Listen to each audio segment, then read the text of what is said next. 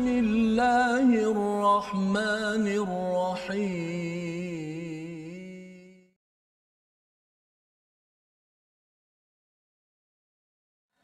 بسم الله الرحمن الرحيم الحمد لله رب العالمين الرحمن الرحيم مالك يوم الدين إياك نعبد وإياك نستعين اهدنا الصراط المستقيم صراط الذين أنعمت عليهم غير المغضوب عليهم ولا الضالين آمين. صدق الله. السلام عليكم ورحمة الله وبركاته. الحمد لله والصلاة والسلام على رسول الله وعلى آله ومن والاه. شهد لا إله إلا الله شهد أن محمدا عبده ورسوله. اللهم صل على سيدنا محمد wa ala alihi wa sahbihi ajma'in. Amma ba'du. Apa khabar tuan-tuan dan puan yang dirahmati Allah sekalian? Kita bersyukur pada Allah Subhanahu Wa Taala, kita bertemu dalam My Quran Time, baca faham amal. Kita sudah pun berada dalam juz yang ke sepuluh sejak semalam.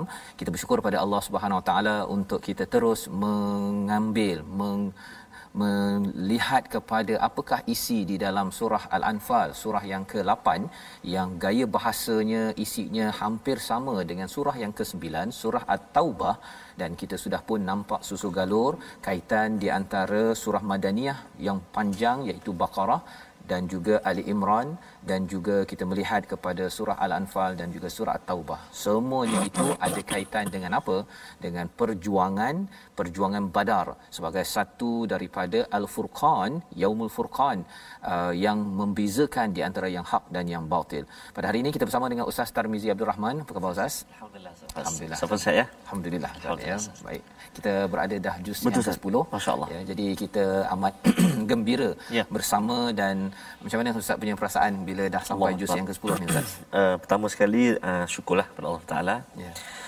Uh, yang keduanya saya terharu juga tuan-tuan dan puan-puan kerana uh, yalah tanpa kita sedari, uh, tanpa kita atur-atur pun Ustaz, dan secara orang kata uh, mungkin dalam kita sedar tak sedar, tiba-tiba kita di hari-hari hari demi hari kita bersama dengan Al-Quran, dan tuan-tuan dan puan-puan kita berada di fasa Uh, kita kata apa, sepuluh juzuk yang pertama, satu per tiga saat satu per tiga daripada Al-Quran masuk pada hari ini buku surah yang kedua juzuk yang ke sepuluh. Allahu akbar, subhanallah. Dan kita pun uh, dah bersedia untuk Rejab, Syakban, ya, Ramadan Ustaz ya. Paling kurang pun kalau kita dah habis uh, sepuluh juzuk ini, mm-hmm. sebenarnya ini adalah persediaan Ramadan yang terindah lah sebenarnya Ustaz ya, di mana betul, biasanya persediaan Ramadan mungkin ada yang puasa, alhamdulillah ya, ya.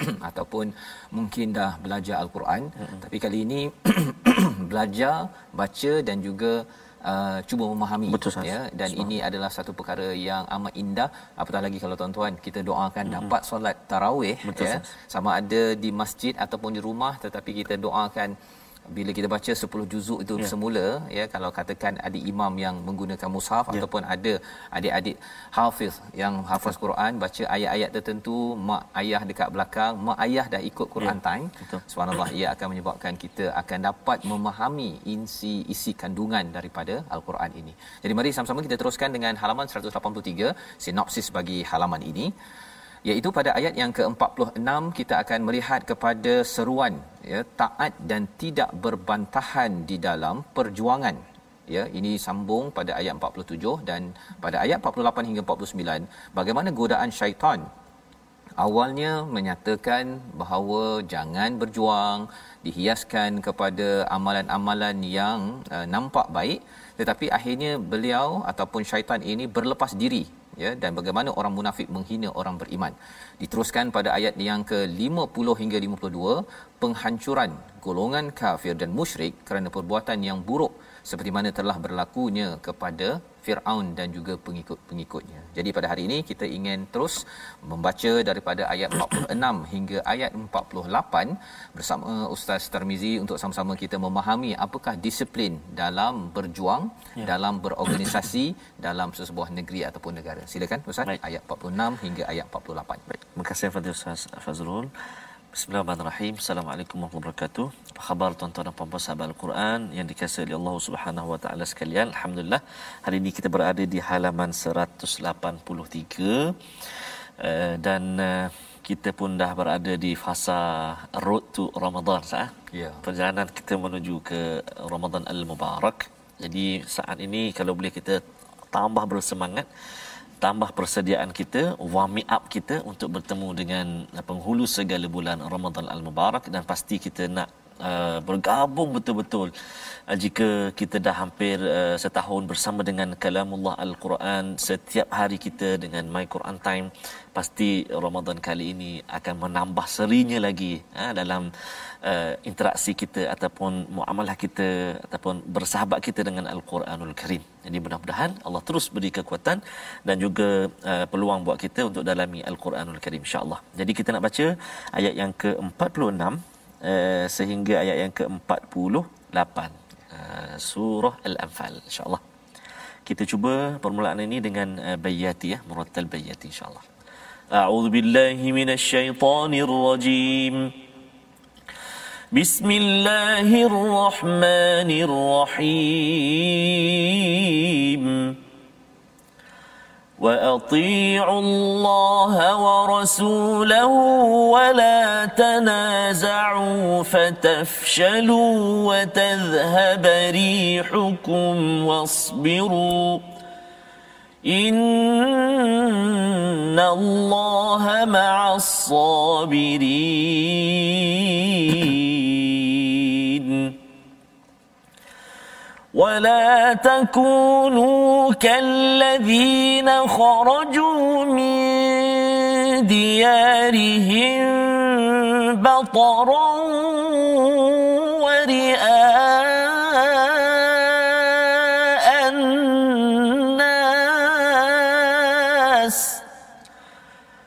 وَرِئَاءَ النَّاسِ وَيَصُدُّونَ عَن سَبِيلِ اللَّهِ وَاللَّهُ بِمَا يَعْمَلُونَ مُحِيطٌ وَإِذْ زَيَّنَ لَهُمُ الشَّيْطَانُ أَعْمَالَهُمْ وَقَالَ لَا غَالِبَ لَكُمُ الْيَوْمَ وَقَالَ لَا غَالِبَ لَكُمُ الْيَوْمَ مِنَ النَّاسِ وَإِنِّي جَارٌ لَكُمْ وَإِنِّي جَارٌ لَكُمْ فَلَمَّا تَرَاءَتِ الْفِئَتَانِ نَكَصَ عَلَى عَقِبَيْهِ نَكَصَ عَلَى عَقِبَيْهِ وَقَالَ إِنِّي بَرِيءٌ كُم إني أرى إني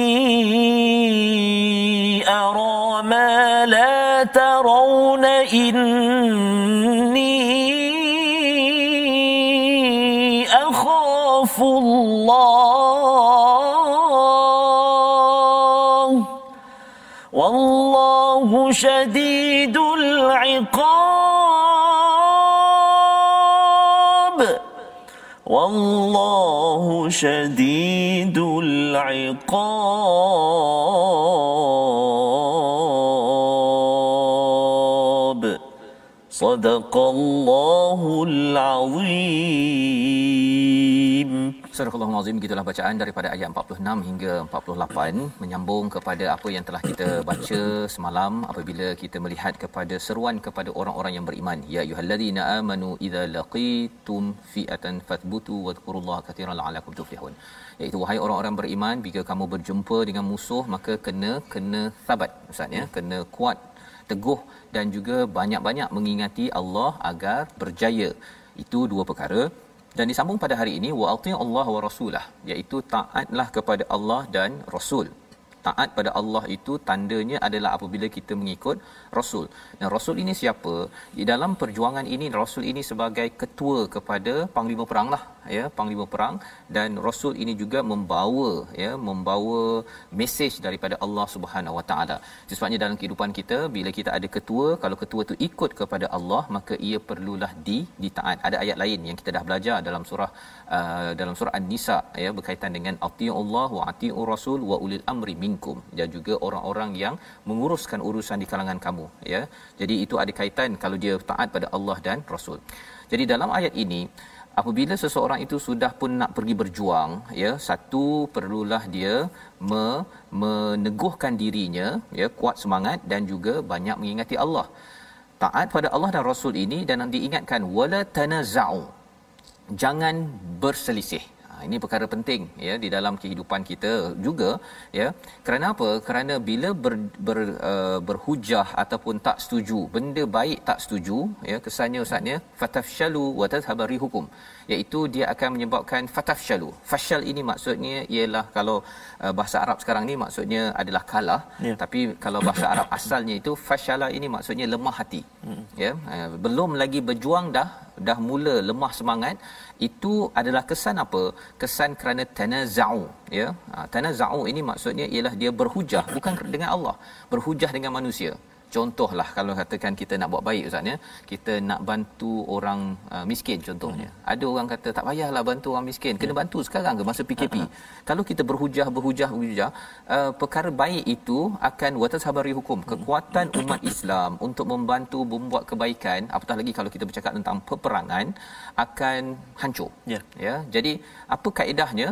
Allah kata wala tanaza'u. Kalau katakan perkara itu dah baik kerana Allah dan Rasul, uh, tak payah berhujah sangat hmm. ya, kerana ia memberi kesan. Contohnya kalau saya tak setuju ustaz ni, dalam meeting saya cakap saya tak setuju untuk membantu orang miskin contohnya, hmm. mungkin ada orang lain yang terpengaruh, dia kata ah, betul jugalah, tak payahlah bantu orang miskin. Akhirnya projek untuk membantu orang miskin itu akan gagal. Walaupun sebenarnya kalau katakan saya sibuk contohnya, hmm. uh, tak apa, teruskan. Tetapi jangan kata bahawa ini tak penting, ini uh, perlu ke tak perlu ke, seperti mana yang berlaku pada pada uh, perang Uhud. Ha ya. Sebenarnya ini adalah analisis uh, ataupun uh, nasihat ke hadapan. Badar sudah menang, ya, Badar menang, tetapi Allah mengingatkan selepas Badar ini jangan untuk berselisih kerana ini adalah nasihat ke hadapan. Hmm. Pasal dah ada dah bila menang ni biasanya ustaz adalah yeah. orang yang akan mengambil kesempatan Insya ya uh, seperti mana Badar tiga ratus tiga belas itu memang solid. Hmm. Memang pasukan itu betul-betul kuat imannya, tetapi berbeza dengan berbeza dengan uh, Uhud. Betul. Ya, ha, ini yang kita nak tengok bersama. Jadi Allah mengatakan wasbiru innallaha ma'as sabirin. Bersabarlah. Apa maksud sabar? Maksudnya kita optimizekan, kita buat betul-betul ya, walaupun mungkin dalam hati tu ada rasa takut, rasa tak selesa, mengganggu kepada keselesaan kita, uh, tetap juga bersabar buat perkara tersebut. Sesungguhnya Allah bersama orang yang sabar. Wala takunu kallazina kharaju, janganlah kamu seperti orang yang keluar dari kampung halamannya dengan rasa angkuh dan ingin dipuji. Siapa orang ini? Orang musyrik Mekah ya, dia keluar daripada Mekah itu ya, min diarihim batara. Batara ini dia sombong kerana dia kaya, kerana dia ada pangkat, dan dia memandang uh, hina kepada orang Madinah. Yeah. Dia kata alah kita ni kacang je kot nak kalahkan kepada kepada orang-orang uh, Madinah, maksudnya tentera Islam itu sendiri. Dan mereka membawa uh, peralatan. Mengapa mereka begini ya? Allah kata jangan jadi begini, waria annas, kerana mereka ini juga adalah orang yang riak, nak menunjuk-nunjuk kepada manusia dan menghalang daripada sabilillah, daripada jalan kebaikan. Jadi kumpulan ini Allah kata jangan, wallahu bima ya'maluna muhit, sesungguhnya Allah ini atas apa yang mereka lakukan tu Allah selalu tahu dan Allah akan memberi balasan. muhit ini ada kaitan dengan uh, menyeluruh ustaz ya. Yeah. Jadi sebenarnya apa-apa perancangan mereka hmm. sebenarnya muhit Allah ini akan pusing macam mana pun dia hmm. akan kena juga kepada balasan daripada Allah Subhanahu Wa Taala. Dan mengapa mereka boleh jadi begini ya, mengapa jadi begini, dan kita pun tak nak jadi orang yang sombong bila dah jadi kaya, bila dah ada pangkat, tidak mahu riak pada manusia dan uh, halang daripada sabilillah. Hmm. Pasal sebenarnya kadang-kadang orang tu dia waktu dia biasa-biasa ustaz, dia tak sombong sangat. Betul. Ha, bila dia dah naik oh. kan, dia dah famous ataupun dia dah ada kuasa, kadang-kadang kuasa tu jadi uh, apa jadi penjaga uh, kaunter je. Betul. Pun. Ha, tapi nak tunjuk uh, cek gerik kan. Jadi yang ini tuan-tuan kita harap kita tak jadi begini Allah ya. Allah. Dan mengapa jadi begitu? Kerana ada satu musuh yang telah pun kita belajar daripada surah Al-Baqarah, surah Al-A'raf, iaitu syaitan. Mm-hmm. Apa syaitan buat? Dia uh, dinyatakan Allah Subhanahu taala wa idzayyana lahumus syaitan. Syaitan itu me- menghias mm-hmm. ya, menghias kepada a'malahum. Ah uh, amalahum ini ialah daripada perkataan amal, amal. Maksudnya ialah dia tak cakap Allah tak cakap sini amalahum asu contohnya. Betul. Bukan amal yang buruk, amalahum. Jadi mereka ni orang-orang yang uh, di uh, Mekah hmm. mereka rasa bahawa mereka ni apa uh, buat baik hmm. bagi makan ataupun jaga Kaabah. Betul. Ataupun apa lagi orang uh, di Mekah baik uh, dari segi dia mungkin uh, menjaga kabilah-kabilah untuk uh, apa keamanan. Mereka rasa mereka buat baik, tetapi syaitan menghias kepada amal mereka itu. Waqala la ghaliba lakum al-yawm minan nasi wa inni jarul lakum, iaitu dia kata kepada uh, orang musyrik Mekah ini eh, la ghaliba lakum eh, tidak akan ada seorang pun yang mampu mengalahkan kamu. hmm. uh, jadi syaitan memberi motivasi kepada orang musyrik Mekah. Oh. Ha, makin, dia ada motivasi juga ustaz. Makin gahlah. Oh, makin gah lagilah kan. Dia rasa macam betul. Kita yang jaga kabilah ni, kita jaga Kaabah, takkan nak Tuhan betul? Tak bersama dengan kita. Mm-mm. Ya. Jadi selepas itu apakah kata syaitan lagi? Wa inni jarul lakum. Ha, ada tiga perkara kat sini ya dalam ayat ini, iaitu dihiaskan amal, rasa bagus, kemudian tak kalah, dan yang ketiganya aku ini, kami ini uh, syaitan cakap ni, mm. jarul lakum, pendamping, jiran kepada kepada kamu. Lakum ya ya, bukan jarul lakum atau bukan jarukum, tapi jarul lakum. Ada beza sikit ustaz ni. Kalau jarukum ni memang jiran yang dekat. Ha. Jarul lakum ni datang daripada luar untuk ha. menjadi jiran. Ha. Ha. Jadi dia adalah dia punya komplot yeah. dia tu. Mari kita tengok apa yang berlaku. Falamma, apabila uh, dilihat ya, apabila maka ketika kedua-dua pasukan itu telah saling melihat, syaitan berundur ke belakang sambil berkata, sesungguhnya aku berlepas diri daripada kamu. Masya-Allah. Ha, dia mula-mula dia bagi semangat dulu. Uh-huh. Tapi bila dah uh, tara'atil fi'atan, uh-huh. ini dah nampak dah uh-huh. dua pasukan tersebut, syaitan pun naqasa. Uh-huh. Naqasa ini maksudnya ialah awal-awal dia suruh buat baik, uh-huh. lepas tu dia cabut. Uh-huh. Ha ya, pasal dia pun tak yakin. Betul. Mengapa? Kerana dia dah nampak dah. Syaitan dia kan boleh nampak malaikat. Uh-huh. Jadi dia dah nampak dah malaikat dah bantu. Dah dah dah dah pergi kita cabut. Okey. Syaitan cabut ya pada hal ini. Wa qala inni bari'um minkum. Kami sesungguhnya aku, syaitan cakap, bari'um minkum, barak. Saya dah berlepas diri, tak ada kaitan dengan kamu. Inni ara ma la taraun. Aku melihat apa yang kamu tidak lihat. Inni akhafullah. Syaitan takut ustaz. Syaitan takut kepada Allah. Wallahu syadidul iqab, dan Allah amat berat balasannya. Nak ceritanya ialah syaitan takut ya. ya tapi ada orang yang tak takut. Okey, ada orang yang tak takut dalam dunia ini. So maksudnya ini ini angkara siapa ni? Betul. Syaitan dah takut dah ni. Dalam kehidupan kan ada orang rasuah hmm. kan, tapi ada masa juga syaitan ni dia cabut. Hmm. Jadi orang tu masih lagi, kalau dalam kes ini ialah orang-orang musyrik Mekah itu masih lagi nak berperang. So apa semangat yang mereka dapat sehingga mereka masih berperang? Jawapannya ada pada ayat yang yang seterusnya yang belum lagi kita baca ustaz ya. ya. Jadi kita tengok dahulu perkataan pilihan kita pada hari ini, iaitu perkataan yang kita lihat yang ada pada ayat empat puluh enam adalah sabara, iaitu bersabar. seratus kali seratus tiga kali disebut di dalam al-Quran, dan sabara ini adalah ciri ya Allah bersama dengan orang yang sabar. Macam mana nak dapat status sabar ini? Dia bermula daripada ayat empat puluh lima lagi, iaitu mestilah thabat, ya, teguhkan pendirian. Yang kedua, banyak-banyak mengingati Allah. Yang ketiga, atii Allah wa atiur rasul ataupun atii Allah wa rasulah, ya, taat pada Allah dan juga Rasul. Wala tanaza'u, ya, iaitu jangan ber, bergaduh ataupun berhujah. Ya. Kalau katakan organisasi Islam saatnya, ada so, satu kumpulan ini pada bahagian kebajikan, yang ini pada bahagian kebajikan di Sabah, satu kebajikan di Pahang, satu lagi buat itu, buat ceramah apa sebagainya. Uh, tak setuju. Kalau perkara baik jangan bergaduh. Yeah. Nah, jangan pula kecam orang sebelah sana tu. Dia ni asyik nak pergi tiga uh, hari je contohnya, kan. Dia ni asyik nak pergi tiga puluh hari contohnya. Ataupun dia ni asyik.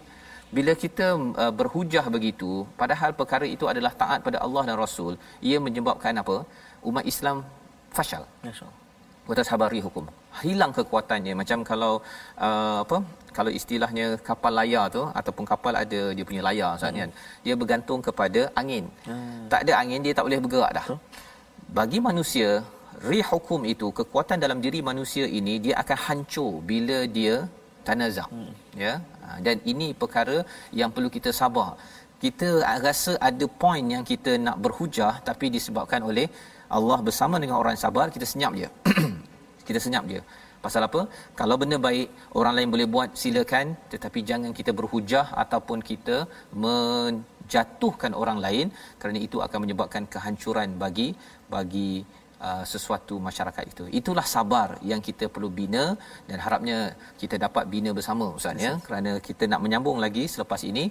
Jadi kita berehat sebentar, uh, kita dah dapat sedikit pelajaran, kita sambung selepas ini. My Quran Time, baca, faham, amal, insya-Allah.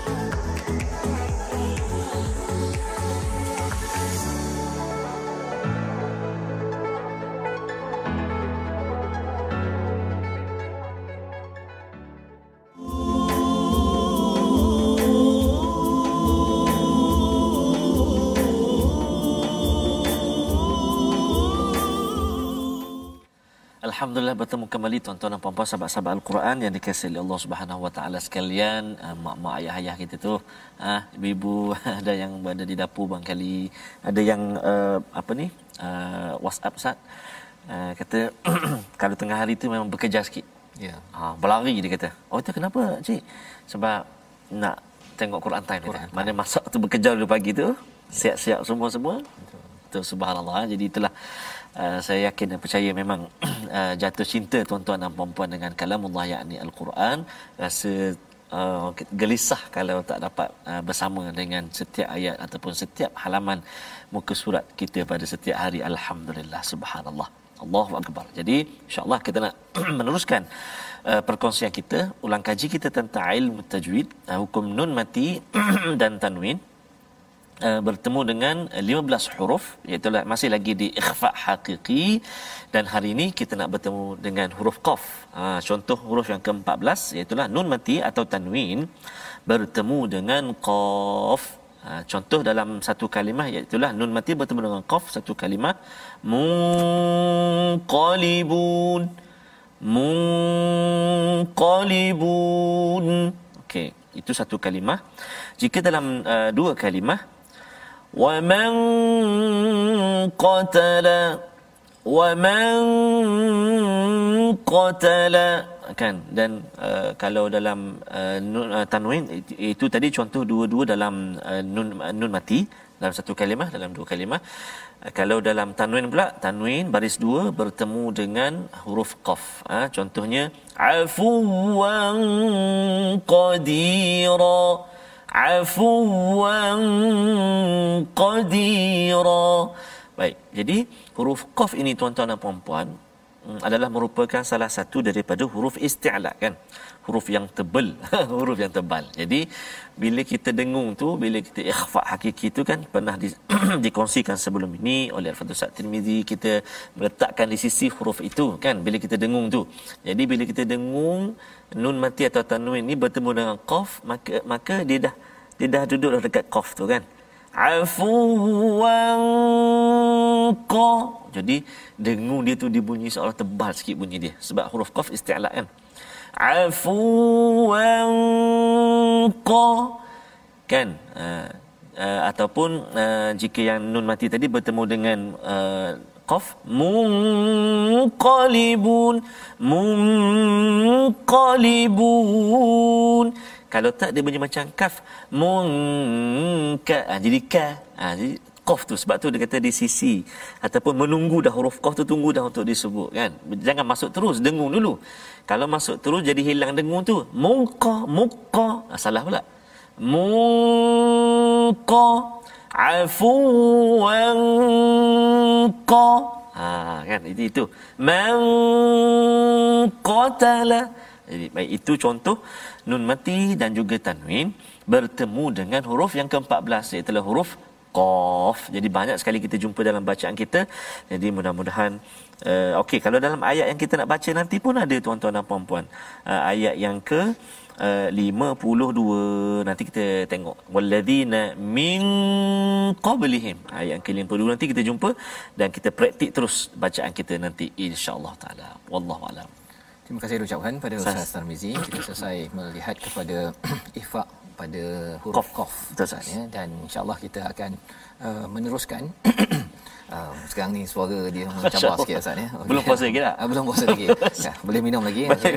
Bagi tuan-tuan yang sudah minum, kita nak menyambung kepada ayat empat puluh sembilan hingga ayat yang ke lima puluh dua untuk yep. kita melihat bahawa bila syaitan mengaku bahawa inni akhafullah, aku takut kepada Allah, uh, siapa lagi, apa yang menyebabkan seseorang itu masih lagi ingin berperang memerangi kepada orang yang berbuat baik, iaitu orang beriman.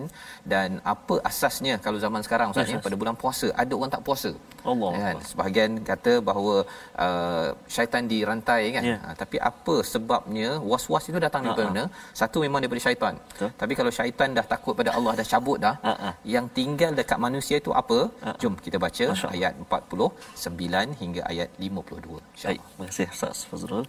Uh, tuan-tuan dan puan-puan sahabat Al-Quran yang dikasihi oleh Allah Subhanahu wa taala sekalian, kita nak menyambung bahagian kedua bacaan kita, ayat yang ke empat puluh sembilan sehingga ayat yang ke lima puluh dua. Jadi tuan-tuan dan puan-puan sahabat-sahabat Al-Quran yang dikasihi oleh Allah Subhanahu wa taala sekalian, jangan gusar, jangan sedih, jangan cepat putus asa. Walaupun kita masih lagi di peringkat awal belajar Al-Quran, tak apa tuan-tuan dan puan-puan. Eh, ada yang uh, apa hantar kiriman dekat uh, Facebook saya dan sebagainya, uh, cakap uh, masih lagi belajar, kadang-kadang perlahan-lahan ikut. Subhanallah, alhamdulillah, Allah beri kekuatan pada kita. Semangat pada tuan-tuan dan puan-puan untuk terus dalami Al-Quranul Karim. Ha, sebab tu saya kata istimewanya kita bertemu dengan Al-Quran ini, kita bukan hanya sekadar baca saja sah. Betul. Ha, dalam kita baca itu ada diselit sedikit, uh, taranum apa. Betul. Ha, kan? Ha, bolehlah dengar sikit-sikit, ada beza perbezaan sikit, itu memperbaiki bacaan kita. Kita selit pula dengan apa pengukuhan tajwid yang kita kongsikan. Dan yang paling mustahak juga adalah kita memahami, ha, kita cuba memahami sikit sebanyak apa yang kita baca, sehinggalah ke ni halaman seratus lapan puluh tiga ini nikmat besar daripada Allah Subhanahu wa taala. Dah masuk juzuk ke sepuluh tuan-tuan dan puan-puan. Allahu akbar. Alhamdulillah, syukur kita banyak-banyak. Kita hargailah sama-sama anugerah daripada Allah Subhanahu wa taala ini, hadiah daripada Allah, kan. Baik. Ada dalam Al-Quran Ustaz ya, cerita tentang kalau seseorang itu sudah ber, berniat untuk uh, apa keluar mm-hmm. pada jalan Allah. Betul, ya, salah satunya untuk uh, habiskan ya. baca belajar Allah Al-Quran Allah. ini. Uh, kalau katakan di tengah-tengahnya yeah. dia dipanggil oleh Allah Subhanahu taala, dia dikira penuh Allah. Ha ya, jadi ini suatu niat yang tuan-tuan kita kena bina bersama. Betul, agar sah. Kalau bolehlah sampai tiga puluh Allah. Ini Ustaz ya, uh, Amin, paling ya. kurang boleh cakap pada Allah, Allah, ya Allah, surat engkau yang kau bagi itu Allah. sekali seumur hidup pernah Betul. habislah tengok satu-satu, kan. Allah. Berbanding dengan dibiarkan dekat belakang sahaja, Allah. seperti komen Nabi dalam surah Al-Isra. Oh, nanti kita akan sampai ke situ Ustaz ya, insya-Allah. Insya ada satu lagu tu, surat cinta tu. Wow. InsyaAllah pertemuan kata saya akan nyanyikan sikitlah nasyid itu insyaAllah. Uh, jom ibu ayah sekalian, tuan-tuan dan puan sahabat Al-Quran, kita sambung ayat empat puluh sembilan sehingga akhir muka surat. A'udzubillahi minasyaitonirrajim. إذ يقول المنافقون والذين في قلوبهم مرض غر هؤلاء دينهم ومن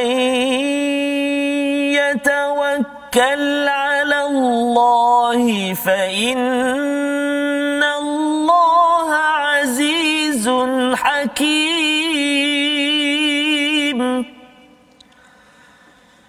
وَلَوْ تَرَى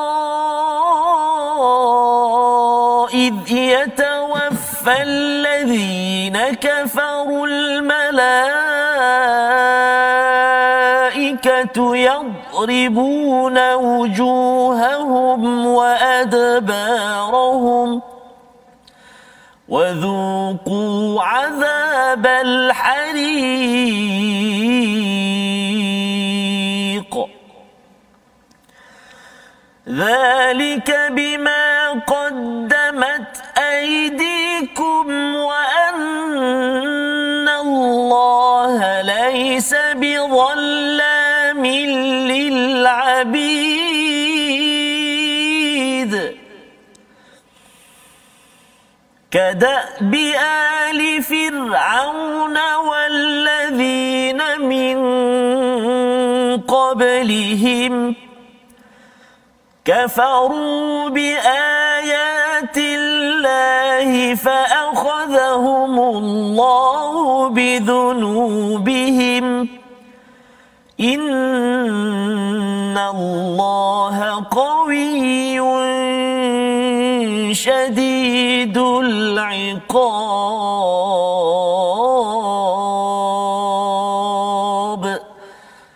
Sadaqallahul Azim. Begitulah bacaan daripada ayat empat puluh sembilan hingga lima puluh dua, di mana ia menyambung kepada persoalan kita tentang kalau syaitan sudah menyatakan inni akhafullah, sesungguhnya aku ini takut kepada Allah. Uh, siapakah okay, yang masih lagi ada pada pada seseorang untuk terus melakukan perkara dosa ataupun maksiat, ya, kalau pada zaman Nabi ketika peristiwa perang, dan juga kalau zaman sekarang ni mungkin pada waktu Ramadan, ya. Jawapannya pada ayat empat puluh sembilan tadi, idh yaqulul munafiqun, orang-orang munafik, walladzina fi qulubihim marad, ya, pada hati mereka itu ada sakit. Hmm. Dan kalau kita berbincang tentang peristiwa Badar ini, uh, sebenarnya di kalangan umat Islam tidak ada munafik, Ustaz, ya.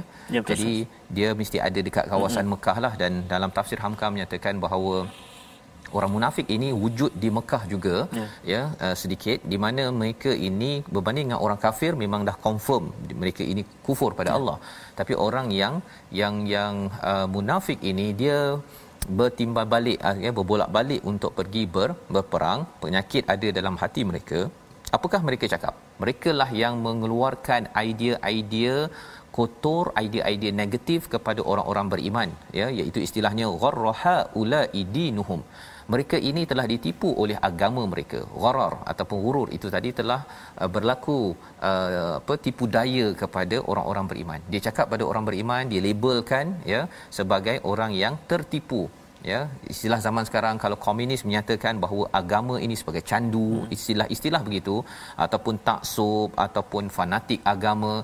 Label-label ini biasanya dikeluarkan oleh siapa? Oleh golongan munafik, ya, yang kita bagi kita yang membaca Al-Quran, jangan kita labelkan pula orang lain sebagai taksub ke, sebagai fanatik ke, kecuali benda itu adalah perkara yang salah. Mm-hmm. Ya, tapi kalau perkara itu adalah menuju kepada kebenaran, itu tidak boleh di dilabelkan. Malah label ini adalah satu perkara yang dicela di dalam surah Al-Hujurat. Maka wa may yatawakkal 'ala Allah, siapa yang bertawakal kepada Allah, fa innallaha azizun hakim, Allah ini maha perkasa lagi maha bijaksana. Macam mana kita nak memahami ayat ini? Kita bila ada orang condemn kita, Ustaz, ya, betul, ada orang kecam kita, ada orang kata, "Alah engkau ni hmm. nak nak agama sangat," contohnya. pada waktu itu kita jangan balas balik. Ha, ha jangan balas balik. Balas orang bodoh jadi bodoh. Allah. Balas orang gila ustaz. Jadi gila. Ya kan? Jadi jangan balas, tetapi tawakal terus kepada Allah. Ya Allah, aku bergantung kepadamu. Apabila seseorang itu berjuang, dia berpegang betul-betul kepada Allah, ya, bertawakal, kesannya apa? Bermulalah ha bantuan daripada siapa? Al-Aziz ataupun Azizun, iaitu dia akan rasa kalau Allah itu Maha hmm. berkuasa, hmm. dia akan rasa bersemangat. Ya. Hmm. Dia tetap bersemangat walaupun orang kecam kutuk dia, saya buat ikut apa yang Quran cakap. Itu yang pertama. Yang keduanya ialah Hakim. Hmm. Ya. Apabila seseorang itu bertawakal pada Allah, Allah Al-Hakim, maka dia akan jadi orang yang bijaksana, dapat ilham demi ilham daripada siapa? Daripada Allah Subhanahu Wa Taala. Jadi ini adalah intisari daripada ayat empat puluh sembilan, walau tara iz yatawaffal ladina kafaru, jika kamu melihat kepada orang yang dicabut nyawanya, ya, yatawaffal ladina kafarul al malaikatu yadribuna wujuhahum wa adbarahum wa dhuqu adabal hariq. Ini adalah hakikat kepada orang-orang yang telah pun berperang, mm-hmm. dibunuh oleh orang beriman kerana mereka ini kufur. Uh, satu, mereka mendapat bencana bencana uh, daripada tentera muslim mm-hmm. ataupun tentera mukmin. Yang keduanya, para malaikat akan memukul kepada mereka ini pada muka mereka, dan bila pada muka Masya tu Allah. Mereka akan ha. begitu, bila dah dia berbalik pun di belakang mereka pun Allah akan dipukul juga. Jadi Semang. bukan sekadar manusia membunuh ataupun men, men, menimbulkan azab kepada mereka, tetapi juga oleh para malaikat wazuqu adabal hariq. Ini adalah satu azab yang amat membakar, yang amat pedih, ya. Kepada siapa? Kepada orang-orang yang yang kufur kepada Allah Subhanahu Wa Taala, ya. Zalika bima qaddamat aydikum, ini kerana apa yang mereka buat. Wa anallahu laysa bizalamil lil abid, Allah tidak pernah menzalimi hamba-Nya walaupun walaupun sedikit. Dan kalau kita lihat ayat ini disambung dengan ayat lima puluh dua yang akhir itu, kita nak tengok apa kaitannya, ya. Tapi kita baca dahulu sekali ya. lagi kada bi ali fir'aun bersama dengan Ustaz Tarmizi. Terima kasih Ustaz. Jadi eh, tuan-tuan dan puan-puan sahabat Al-Quran sekalian, tadi kita dah baca bacaan yang separuh yang kedua ini dengan Murattal Hijaz, ayat yang ke lima puluh dua ni. Jom kita cuba baca uh, mujawad pula Hijaz eh. Ya. Boleh? Boleh Ustaz. A'udzubillahi minasyaitonirrajim. كَدَأْبِ آلِ فِرْعَوْنَ وَالَّذِينَ مِنْ قَبْلِهِمْ كَفَرُوا بِآيَاتِ اللَّهِ فَأَخَذَهُمُ اللَّهُ بِذُنُوبِهِمْ إِنَّ اللَّهَ قَوِيٌّ شَدِيدُ الْعِقَابِ صَدَقَ اللَّهُ الْعَظِيمُ. Surah Al-Azim ayat lima puluh dua itu bermaksud keadaan mereka sama dengan keadaan pengikut Firaun dan orang-orang sebelum daripada mereka. Mereka mengingkari ayat-ayat Allah, maka Allah menyiksa mereka disebabkan dosa-dosanya. Sesungguhnya Allah Maha Kuat lagi Maha Berat siksaannya. Jadi di sini Allah menyatakan kada bi'ali Firaun. Apa maksud kada bi'ali Firaun? Da'aba ini adalah maksudnya sesuatu yang uh, al-mashi al-mustamir, iaitu sesuatu yang berjalan berterusan ustaz, ya. Jadi uh, keluarga Firaun ataupun dinasti Firaun ni panjang, yeah. ya, lama, ya, dan Firaun ni satu gelaran lah sebenarnya. Mm. Dia ada Firaun satu dua tiga apa sebagainya, yes, ya. Jadi Firaun yang berlaku pada zaman Nabi Musa berbeza dengan mm. Firaun pada waktu zaman Nabi Yusuf, mm. ya, ada berbeza-beza. Pada zaman Nabi Musa itu yang menekan dan menzalimi, tapi ada juga waktunya yang tak berapa zalim, yeah. macam uh, zaman uh, Firaun Nabi Musa ini sendiri. Jadi Allah menyatakan kada bi'ali Firaun walladzina min qablihim, dan juga orang-orang yang sebelum mereka. Sebelum mereka itu siapa? Ad, Samud yang kita belajar daripada surah Al-A'raf. Jadi Allah membawakan terus. Tadi kita cakap tentang Badar uh, dan musyrik Mekah dengan orang-orang mukmin di Madinah. Uh, tiba-tiba muncul Firaun kat sini, betul. Kan? Jadi apa kaitannya? Sebenarnya bila kita melihat kepada realiti azab yang diberikan pada Firaun, yang diberikan kepada orang-orang sebelum ini, Ad, Samud, uh, uh, kaum Nabi Syuaib dan sebagainya, kita nampak satu pattern, kita nampak satu pola, iaitu apa? Uh, pada zaman Nabi uh, zaman Nabi Musa, Firaun, mula-mula mereka diberikan azab kecil, maksudnya. Yeah. Azab kecil itu apa? Contohnya ada tufan. Tufan. Ya, kemudian apa lagi? Ada uh, kumal, kumal kan? Ada kutu, mm-hmm. ada katak, darah, sebagainya. Okey, itu adalah warning uh, ataupun amaran kecil yang kita dah belajar daripada surah Al-A'raf. Selepas itu bila amaran kecil ini tidak diendahkan, maka akhirnya datang uh, azab besar. Ya. Dan apakah azab besar tersebut? Insya-Allah. Tenggelam Firaun, ya. Habis hancur. Uh, Ad pun sama, uh, Samud pun sama, ya, mereka ada azab kecil, kemudian ada azab yang besar sampai mereka hancur. Zaman ini, zaman ini ataupun zaman Nabi Muhammad, dia tak macam tu. Uh. Tak ada yang satu kaum tu dihancurkan terus Semang. Macam kaum Nabi Lut, tidak ada. Betul. Tetapi apakah azab yang sebenarnya untuk kita faham? Azab yang kecilnya ialah bila sahabat-sahabat hmm. yang memberikan teguran yang me- mengenakan kepada kepada umat-umat yang kufur ini. Hmm. Mereka uh, menegur, ya, itu adalah azab kecil. Yeah. Tapi azab besarnya bila terlibat dengan perang dan akhirnya kalah kepada orang-orang yang bukan bukan Islam. Itu mm-hmm. azab besar. Jadi dia bukan dalam bentuk uh, diterbalikkan, bukan, dia dalam bentuk sahabat yeah. memerangi kepada orang-orang yang berbuat kezaliman mm-hmm. pada waktu zaman Nabi sallallahu alaihi wasallam. Jadi bila kita lihat perkara itu, kita akan nampak bahawa sebenarnya surah Al-Baqarah, surah Ali Imran, surah Al-Anfal dan surah At-Taubah, empat surah ini dia memang cerita pasal hmm. perang. Surah. Kalau katakan pada waktu perang Badar itu, dia bercakap tentang sebelum Badar, hmm. belum berlaku Badar lagi. Hmm. Kemudian masa Ali Imran itu dah analisis tentang hmm. Badar, hmm. ya.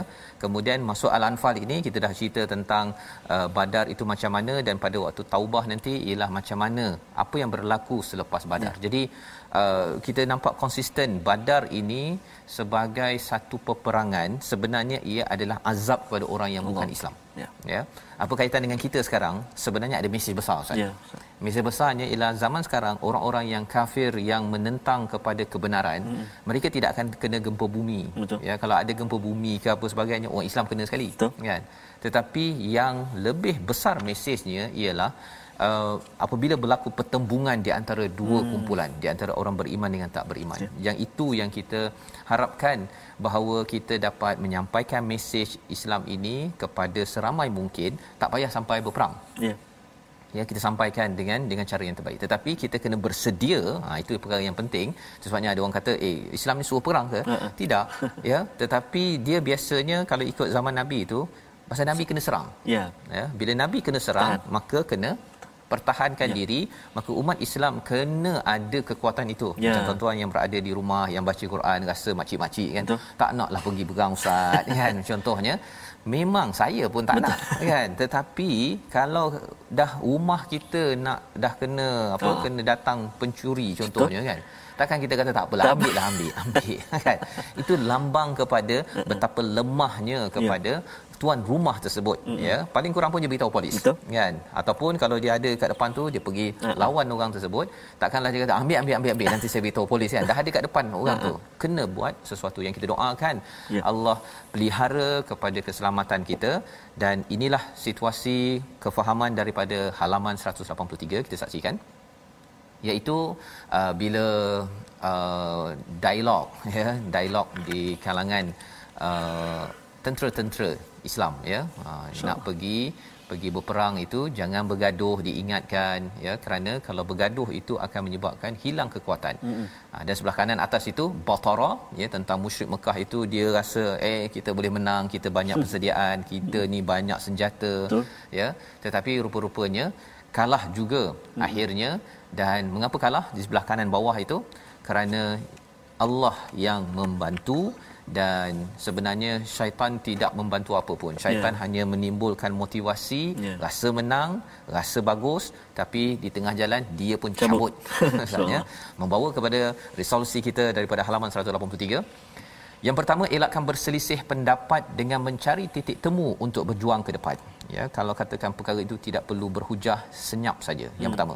Yang kedua, buat kerana Allah, bukan kerana angkuh dan mahu dipuji ketika membuat kebaikan. Itu akan mengganggu kepada hala tuju perjuangan ke depan. Yang ketiga, jangan beri ruang kepada syaitan untuk menguasai dan mengalahkan kita seperti mana ayat empat puluh lapan apabila syaitan itu lari bertempiaran, tidak bertanggungjawab kepada mana-mana motivasi untuk melakukan kejahatan. Kita berdoa kepada Allah Subhanahu Wa Taala, Allah pimpin kita dengan panduan daripada Al-Quran. Silakan Ustaz. A'udzubillahi minasyaitonirrajim. Bismillahirrahmanirrahim. Alhamdulillahirabbil alamin wassalatu wassalamu ala rasulillahil amin sayidina Muhammadin wa ala alihi washabbihi ajma'in. Allahumma salli ala sayidina Muhammadin wa ala ali sayidina Muhammad. Allahumma ya Allah wa ya Rahman, kami bersyukur kepadamu ya Allah di atas banyaknya nikmat kurniaan pemberian daripadamu ya Allah. Andai kami berusaha untuk menghitungnya, pasti dan pasti kami tidak akan terhitung akan banyaknya kurniaan daripadamu ya Allah. Maka ya Allah, jadikan segala kurniaan daripadamu itu menyebabkan kami senantiasa tunduk dan patuh kepadamu ya Allah. Ya Allah ya Tuhan kami, kurnia kesihatan buat kami, kurnia panjang umur buat kami, untuk kami terus bersama dengan kalamu Al-Quran, untuk kami terus bersama di bulan Ramadan nanti ya Allah dengan kalamu Al-Quran, birahmatika ya arhamar rahimin.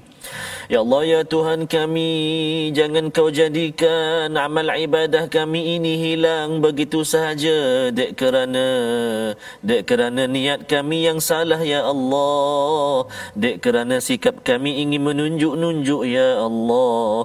Jauhkan kami daripada sikap itu ya Allah, jauhkan kami daripada perasaan itu ya Allah, akan tetapi terimalah amal ibadah kami ya Allah, birahmatika ya Ar-Rahman Ar-Rahimin. Ampun dosa kami ya Allah, ampun dosa mak ayah kami ya Allah. Walhamdulillahirabbil alamin. Amin ya rabbal alamin. Begitulah bacaan doa yang kita mohon pada Allah agar Allah kabulkan sebenar-benarnya. Amin. Kita diberikan keampunan, diberikan yes, peluang Ustaz ya yeah. untuk ke Ramadan ini dengan persediaan Al-Quran. Inilah yang kita inginkan. Kita doa pada Allah Subhanahu taala kita dapat beramal disiplin tinggi, tidak riak dalam kehidupan kita. Saudara, dalam tabung gerakan Al-Quran, satu kempen kita bersama ya, kempen tabung ini membawa nilai yang pelbagai. Setiap halaman ini ada nilai yang perlu kita anjak, perlu kita lonjakkan, dan tuan-tuan boleh menyumbang, boleh memberikan saranan, idea. Kita bergabung kerana ia adalah satu perjuangan bersama. Kita bertemu pada jam lima, pada jam sepuluh malam dan juga pada enam pagi. Rancangan ini dibawakan oleh Mofas, mengingatkan kepada kita jangan suka berhujah, bergaduh-gaduh kalau ia membawa kebaikan. Bertemu kembali My Quran Time, baca faham amal insya-Allah. Insya-Allah.